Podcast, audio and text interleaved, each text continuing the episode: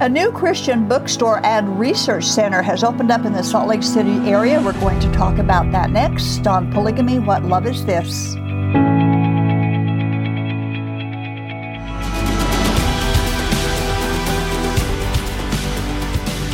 In November and December of 2022, we interviewed Sandra Tanner discussing her Lighthouse Ministry Research and Bookstore and her upcoming retirement. You can watch those interviews on our website, whatloveisthis.tv, episodes number 15.36 and 15.37. Of course, Sandra has since retired, but the closing of her bookstore left a void which needed to be filled in our area. And after much prayer and the leading and provision of God, the void has been filled, which is the topic of today's discussion.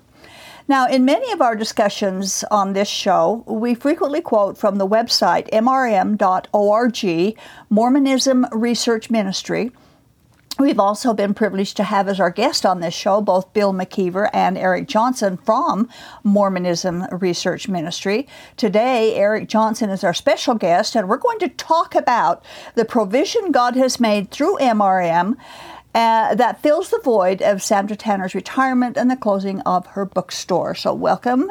Thanks for coming back, Eric. You've been on our show several times. It's always interesting. Thanks for having me, Doris. Yeah. Glad to be here. We've got an exciting, exciting venture that, that you're involved in that we wanted to talk about. And the primary reason uh, for this discussion is that we are now we we are in a needy geographical and and religious environment.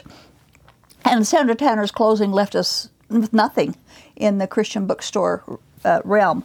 Um, a place where the public can go to and ask questions and find things out and look at biblical, historical biblical Christianity as well as historical Mormonism, uh, which your bookstore fills that. Uh, so, would you first explain MRM's ministry, um, its website location, and contact information?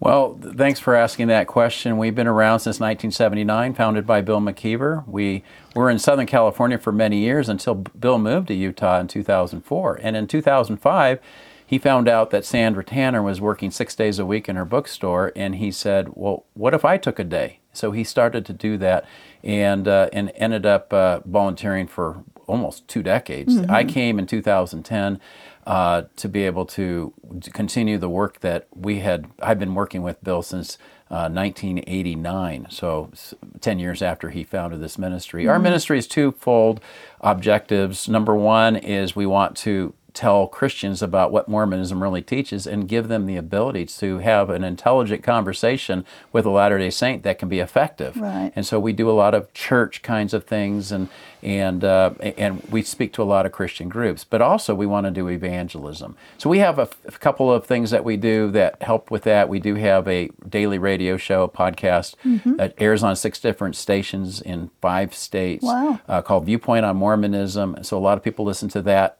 five days a week. We've been doing that since 2011. Mm-hmm. We write books. We have a website, as you mentioned, mrm.org, mm-hmm. uh, that has a lot of cutting edge information. So well, we, we, we want to be a Christ honoring ministry that attempts to do what Matthew 28 says to go out to all the world and to preach the gospel. But if you're if you're aiming at Latter-day Saints, what better place to be than in the Salt Lake in Valley? In the middle of it, right? Right. exactly. Do you find that people accept their religious teachings without testing their veracity?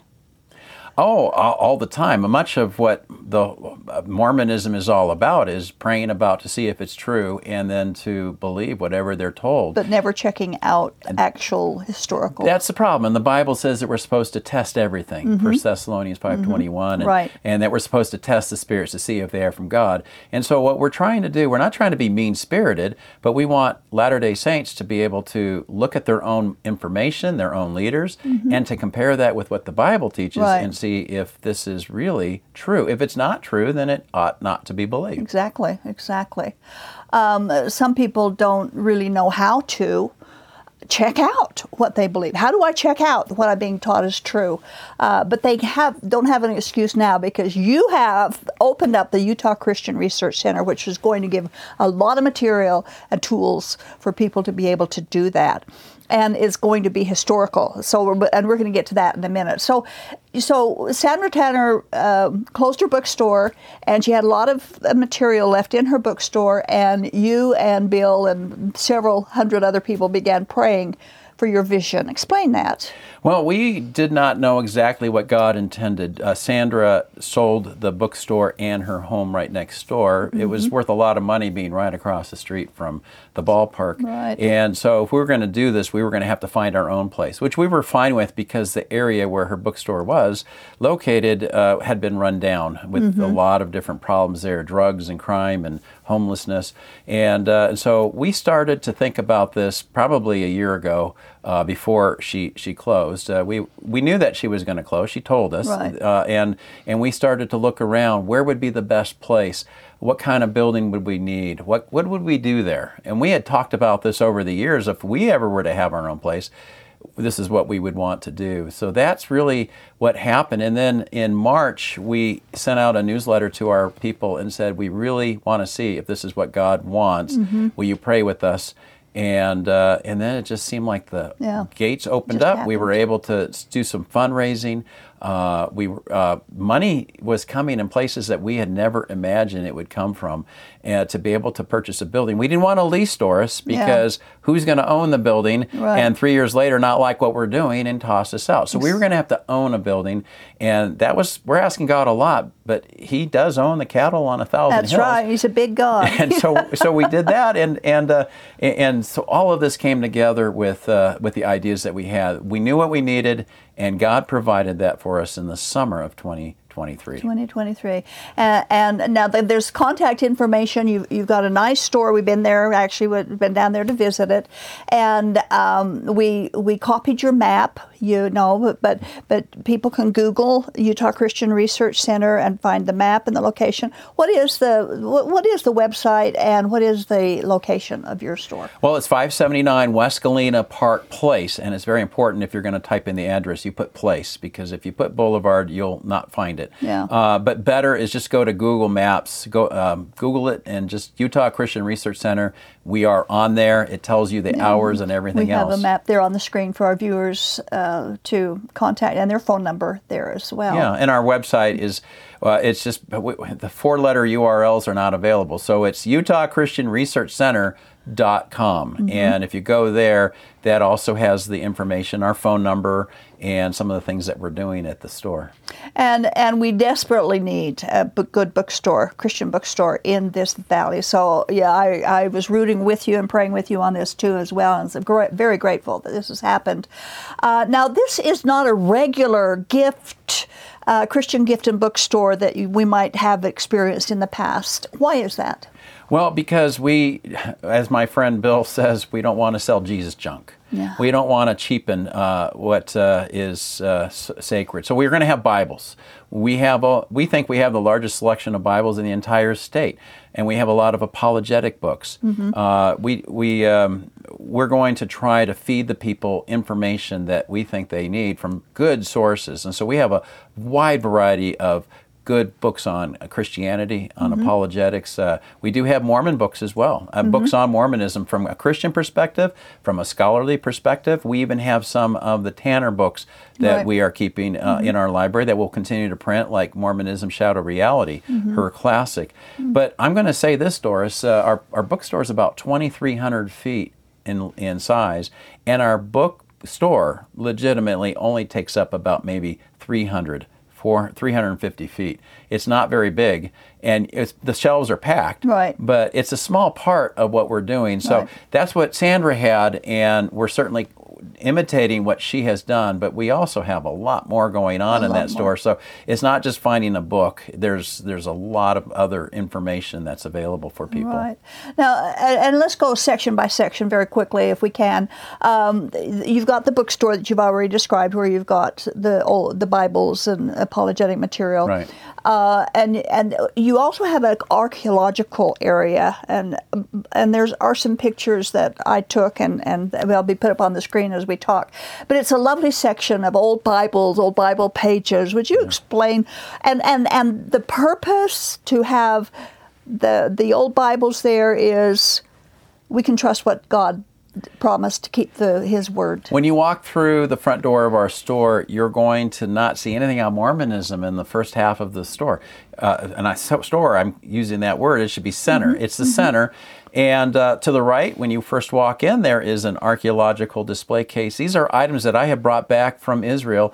I go every year, I take people to the Holy Land, and every time I come back, I bring back really nice pieces. These are museum pieces that if a museum would want. And so we have that. We have Torah scrolls going back 350 years uh, from the Old Testament. Uh, we have a section out of Esther. We have a section out of Deuteronomy 5 and 6, the Ten Commandments and the Shema, Deuteronomy 6 4. Uh, we have Genesis 1. We're trying to show how they transmitted the text. And, and even 300 years ago, they are being very precise. There are rules that the scribes called sophers would have, have including uh, they were, were doing this not by memory. They were actually using an official version and they would write it down. And so there was very good transmission. We also have, um, like you mentioned, the Bibles. We have an English Bible section where we're explaining where the Bible came from. Uh, John Wycliffe was the one who first translated the Bible into English, and then he died. And then uh, the printing press came out in 1455, Gutenberg.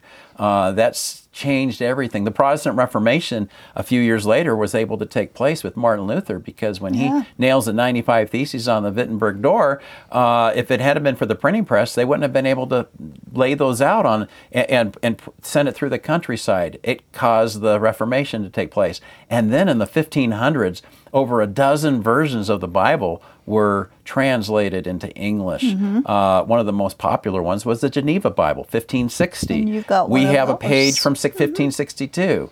Uh, the King James Bible was was uh, printed in 1611. I have a page from the 1611 uh, uh, fourth edition from from that year that's on our wall, and so I have whole editions of the Bible. We have a 1634 King James version. We have a uh, 1615 Geneva Bible. Think about that. Over 400 years Yeah, old. The. Geneva Bible was used by the Pilgrims. They came over in 1620. This is 1615. It could have been on the Mayflower for all we know. I mean, this is just amazing when you think about the ability to be able to purchase these kinds of items today that are authentic and how this Bible that is all these different translations when you look at one translation to the next, they're saying the same thing. They're saying thing. the same thing. Yeah. What effect does this have on skeptics when they come in and see that it really has been transmitted, translated correctly? And that's our goal is to show them Right. how well the Bible has been put together. I mean, uh, I think it has an effect. And not that we've had a lot of Mormons coming in, but for the Christians who are coming in, to show them some of the, uh, the pages uh, that are photocopies, like for instance, the Bodmer Papyrus uh, was uh, a page from the book of John, chapter 18, from 125 AD. Yes. And when you think about when in Mormonism they have what's called the eighth article of faith. The, the Bible is true as far as it is translated correctly. When you ask a Latter day Saint, what does that mean? They, they will say, well, you know, these guys got in and changed things. The scribes, the priests, corrupt priests. That's what Joseph Smith said. Yeah. But the problem is there were over 5,000 Greek manuscripts. There were over 24,000 manuscripts in other languages. As early as, I'm telling you, 125 at least AD. And we have whole copies of the Bible by the fourth century. All of these different uh, pieces are copies of copies of copies. We don't have the original, but for that matter, we don't have the original of the Book of Mormon either. Either, It's no, gone. We, we don't, don't. know what it said. Right. And so we have to trust that what Joseph Smith supposedly translated from the Reformed Egyptian, Yeah. if there even is such a language, is, is true. So I think that has an effect. And when they see these these Torah scrolls and how they lined it, they had to line it before they would write in it. And it looks like it's a computer generated work. And to realize that was just being done 300 years ago. But you take the Dead Sea Scrolls, there were 11 caves uh, discovered, but the first cave was probably the most important. The entire book of Isaiah, the great Yeah. scroll of Isaiah, dated 125 BC, and it predated the earliest manuscripts we had uh, by th- over a thousand years, the Masoretic text. Yeah. And when you look at that and you say, why Isaiah? Well, I think why Isaiah, God had Isaiah preserved because it has prophecies about Jesus. Was uh, Isaiah just lucky, or did he have inside information on Isaiah 53? And then who God is. Isaiah 43, 44, and 45. Mm-hmm. The idea that God says over and over again, I am God, there is there no is other. No I don't other. know of any other God. Mm-hmm. That seems kind of strange, Doris. If God had a God before him and he worshiped that God, did he forget who his God was? Right. That he had brother gods and sister gods out there as well? It makes no sense. Isaiah seems to be the one New Test or the Old Testament book that best goes against what Mormonism exactly. teaches as far exactly. as that goes. So, well, yeah. we're just trying to show the the efficacy of the Bible. It's worthy to be trusted. And we have a saying that's exactly. right above our biblical case. The Bible, it's a story about real people and real places and real events. Mm-hmm. We don't have to figure out which continent it was found right. on. We can actually go to Israel today and we can go to Caesarea, we can go to Jerusalem and Bethlehem, and the junk that they left behind and the, the events that took place, very clear that the Bible is, you don't have to believe that Jesus is God, you don't have to believe that He's a Messiah, but you certainly have to believe that the events talked about in the Bible are part of the archaeology. And so you've got a lot of the old material, uh, biblical materials, to to back up what God said that He His word would endure forever. Right. Heaven and earth will pass away, but my word will never pass away. Right. But now you've got an old section also on Mormonism, on polygamy, and of course polygamy is our focus here. What have you got? There, that the person, the person from a polygamy group or the Mormon Church wants to know more about Mormon well, polygamy. What have you got? And there? we're going through the history. We're talking about the first vision in the back room. We're talking about uh, the uh, gold plates, the weight of the gold plates, yeah. and Joseph Smith carrying those uh, several miles, uh, and how impossible that would be. About how he translated. Uh, a decade ago, a lot of Latter day Saints did not know that he used a seer stone in a hat. Right. So we're kind of going through the history. We go through the book of Abraham. And then on a wall, we have a, uh, a, a story about 33 wives that Joseph Smith yeah. had. Mm-hmm. And so we do have that. And then in a bookcase, we have a variety of books. I brought a few of them with me today. Yeah. And uh, just to show you, uh, for instance, this one is called Wife Number 19, a full expose of Mormonism by Ann Eliza Young. This is the first edition. In fact, the books that I have here are pretty much all first edition old, copies. Old books. And we're gonna we're they're not gonna be able to pull them out and have you look at them. You can certainly buy this book even today. This is probably the most popular book on yeah. the uh, on the bad things that took place with yeah, polygamy. Yeah, I've but quoted she, a lot of times on this. She does an incredible job here to explain to us what exactly was taking place. Uh, I mean, I have uh, and it books. was written during the time that that at, you know the Yeah. 1800 late mid to late 1800s. uh, exactly. Most of these books. Yeah, was. This was uh, printed in 1876. I love the cover. Uh, um, uh, not the cover. The uh, the inside page. It says, "Wife number 19," or "The story of a life in bondage." Being a complete expose of Mormonism and revealing the sorrows, sacrifices, and sufferings of women in polygamy by Ann Eliza Young, Yeah. Brigham Young's apostate wife. I love that. Yeah. And I mean, so that back then they did when they did a title, they didn't just do four or five words; they did the whole thing. Yeah. And I mean, this is a picture of uh, of her inside here, and just the sadness of of how she was approached by Brigham Young when he was in his 60s and she was a teenager, and he already was telling the mother uh, that, that boy that he, she's hanging around with, he's bad company. Don't have anything to do with that that boy, Mm-hmm. because he was courting her even in the 60s, and Right. and this man's eventually going to have over 50 wives, Yeah. and the things. Yeah. I mean, so she tells the story, and uh, in fact. Uh, there's a lot of controversy with her because she gave Brigham a run for his money, and he ends up getting sued, and he loses. He's going to have to pay for her alimony for the rest of her life. Just, just Mm-hmm. an incredible story. But yeah, we have other books too. We've got the Women of Mormonism, Polygamy, or the Mysteries and Crimes of Mormonism. That's All the of one these I want to 19th century. This is ni- you know the 19th century. This this one here. This is a really interesting one. This is called the Mormon Wife, and it was uh, produced by uh, Mrs. Alice Young Clausen. Um, uh, Stenhouse did a book. Um, Tell it all. and yeah, Fanny she's- Fanny Stenhouse, and Yeah. she is a she, she's a live wire as well. Tell it all. You're right. The story of a life's experience in Mormonism. Uh, for more than 20 years, the wife of a Mormon missionary and elder.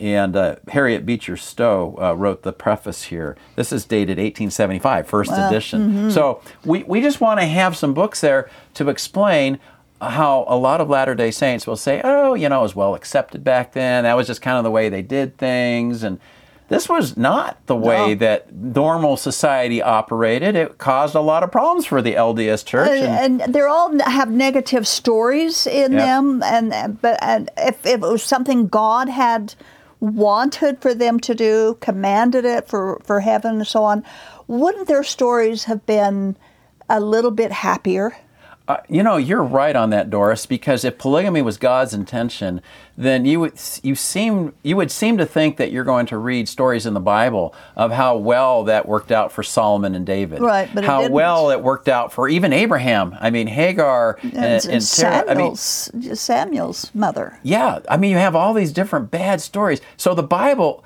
talks about how God allowed for that, but it wasn't ever a command of God. Right. And then if it was meant for us in the 19th century or even in the 20, 20th and 21st century, you would think you're right. That it's going to seem to go really well, but you see so much despair. I Mm-hmm. mean, we can see that even in the 21st century as we look at the FLDS church, for instance, and Exactly. the terrible things that people have had to go through. They suffered because uh, men had 75 wives, Mm-hmm. and, Uh, and and the leaders uh, took all the wives, and you have the Lost Boys. You know, The Lost talking about, Boys, and you have all of that. yeah. I mean, why would you have all of this if this is God's intended best? Exactly right. That's a, that's very impressive. You have all those there. People can come down and look at them, and and you'll have you have a, other things there as well. You you have an old Mormon plate uh, where there's like Improvement Era and some of those other where they've got all their publications. We have a library, and it's off to the right. It's probably not a room that will get used that often, but we wanted to make it available to the public. It's not a checkout library, but a library you can come in and look at. So you, you can study while you're there. You Uh, we, we heard you. table. We even have a computer there. You Mm-hmm. can come out to our main table in the main room and you can pull the books out and lay them out.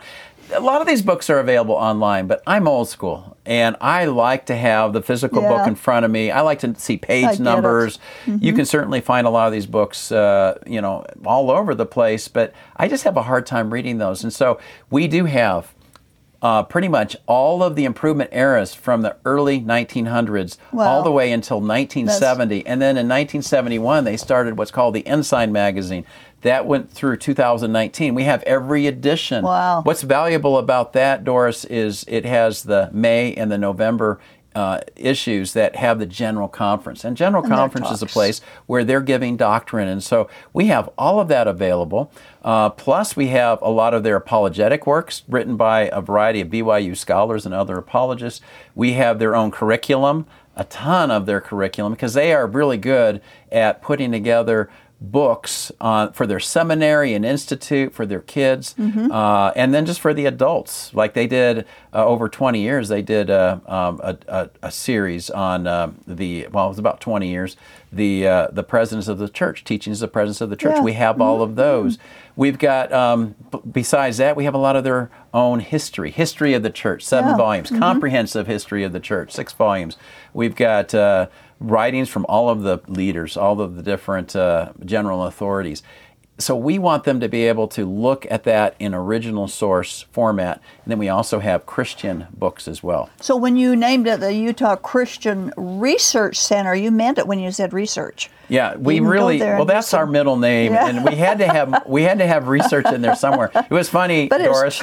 We, we were just Bill and I were sitting down one day, and we said, "What do we call this thing?" Because we're now getting serious. We're starting to find some places, but nothing was right yet until we found this one place. We have the entire first floor Yeah. of a commercial building with tons of parking that we can do events and other things. Mm-hmm. But we, what were we going to call this thing? Well, we wanted to start with Utah, as other ministries have done, uh, including the Utah Lighthouse. We wanted to start with Utah, and then we wanted to have um, the word research in there because that is important for what we're going to do. Exactly. And we're Christian. Yeah. So that it just kind of came together, and so we were trying to Utah Research Christian. No, no, no. Utah Christian Research, and then we had a hard time coming up with the last one.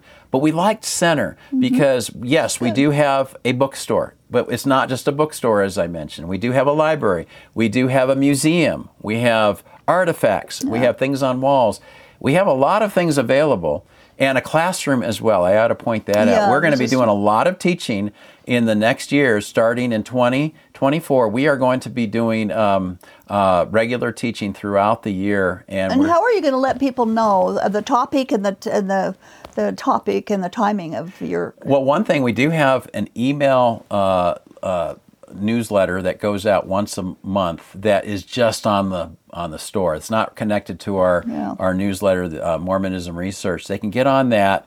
Uh, uh, they can also uh, go to our website. We're going to have a calendar there that uh, we're we're not starting until uh, later in 2024, but we are going to begin very soon, and uh, we're going to have a variety of people besides Bill and myself. We're going to have people come in. I've asked you if you would come in and maybe speak on polygamy one one day, and so people can come. We have about 35 chairs, so uh, we're not sure how that's going to work. If somebody is so popular they bring in 50, we, we'll have to park them in the side rooms, but we'll do whatever we can because we want this to be a place that a church might not want to do because maybe they don't want to get involved in the controversy or people don't go to a church that they don't know. Yeah. But they might come to a neutral site Yeah. like the like the center that we're hoping this will uh, be an op- we're going to be open arms, no condemnation. If you're LDS and you want to come and visit, uh, you're welcome. We're not going to uh, Right. talk down to you or anything else. We want you to be able to find the information that we think we have Exactly. available. That's the whole thing. Just like you mentioned at the beginning, test everything and hold on to that which is good. That's God's command. And you're making it possible and providing the information that they can test. Yes. So uh, we're we are running out of time now. Of course, time goes by fast with this. Uh, you you had a pre grand opening and then you had a general grand opening. How did that go? It went well. Well, uh, our first day, we had over 40 people Wow. come on the on the uh, on the uh, open house, and so we're averaging four, five, six people a day. But Mm-hmm. we would welcome anybody if you have not seen it yet, or if you saw the the open house. Yeah, we've changed things. Uh, we're, it's going to be a work in progress. We continue to Mm-hmm. Sure. to develop. Uh, we have wall space. We're trying to maximize. But yeah, we'd love to have anybody come in and check out what we have. Uh, if we if we have time, we'd love to give you a tour as well. Yeah. Well, thanks, Eric. I appreciate you coming and sharing all of this. It's, it's great, great gold mine of information in these books, and and also the history of the Bible, which I think is so important in this environment, in this Mormon environment that don't trust the Bible, and with polygamists too. They they trust the Bible even less Yes. than the LDS Church does. So, so thanks, Eric, for coming, and we urge all of our viewers give it a try. They are in Draper. Uh, you're within what an hour of, of most of the population of. That's a great the- point. Over 70% of the entire state of Utah is within an hour drive, Yeah. and most people within half an hour. Mm-hmm. So, uh, so, this is very central. Draper is as central as you can get to Mm-hmm. the majority of the population. Right. Okay. So we urge you to go check it out, see what they've got, order a book. You'll order books for them if, if they need it, if it's available. Yes, but hopefully we have it in stock. you know that we'll be able to sell them right away. Okay. So go down and visit them and see what they've got. And we thank you for watching Polygamy What Love Is This? And you might learn something about polygamy when you go there too. Thank you for watching. This has been the audio podcast of Polygamy What Love Is This with host Doris Hanson. Polygamy What Love Is This is produced by a Shield and Refuge ministry. More information on this program, including the video version of it, can be found at whatloveisthis.tv. If you have any questions or need help getting free from Mormon fundamentalism, write us at contact at shieldandrefuge.org or call us at 1 800 877 425 9993.